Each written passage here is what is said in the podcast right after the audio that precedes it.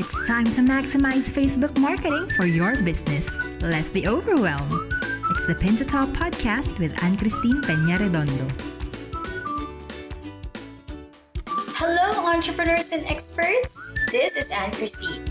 I got a few questions for you. Is it really necessary for your business to be on Facebook? Are you really sure you're maximizing Facebook to your business advantage? Well, why don't you take my Should Your Business Be on Facebook quiz so you will find out the answers to those questions? At the end of the 10 question quiz, I'm going to give you recommendations so you could create an online machine generating new leads through Facebook. No worries, the quiz and the recommendations are absolutely free. To get started with my Should Your Business Be on Facebook quiz, go to annkristine.com slash quiz underscore questions. That's A-N-N-K-R-I-S-T-I-N-E dot com slash Q-U-I-Z underscore Q-U-E-S-T-I-O-N-S.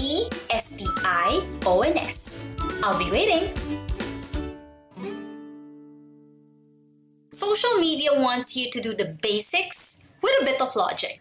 What am I talking about? Let me give you some examples. Number one, posting a professional looking photo on LinkedIn, not the photo that shows that you're in a party.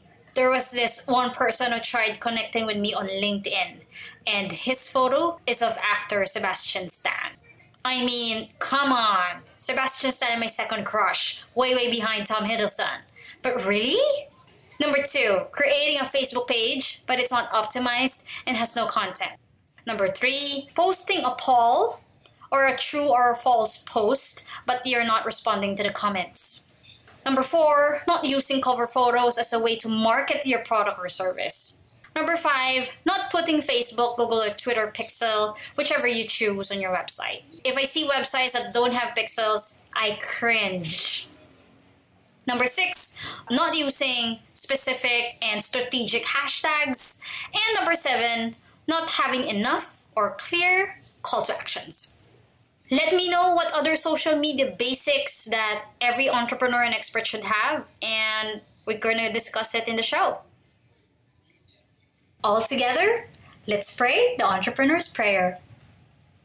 Almighty Father, thank you for giving me this business. Assist me in the acquisition of all our needs people, supplies, and other things necessary for its operation.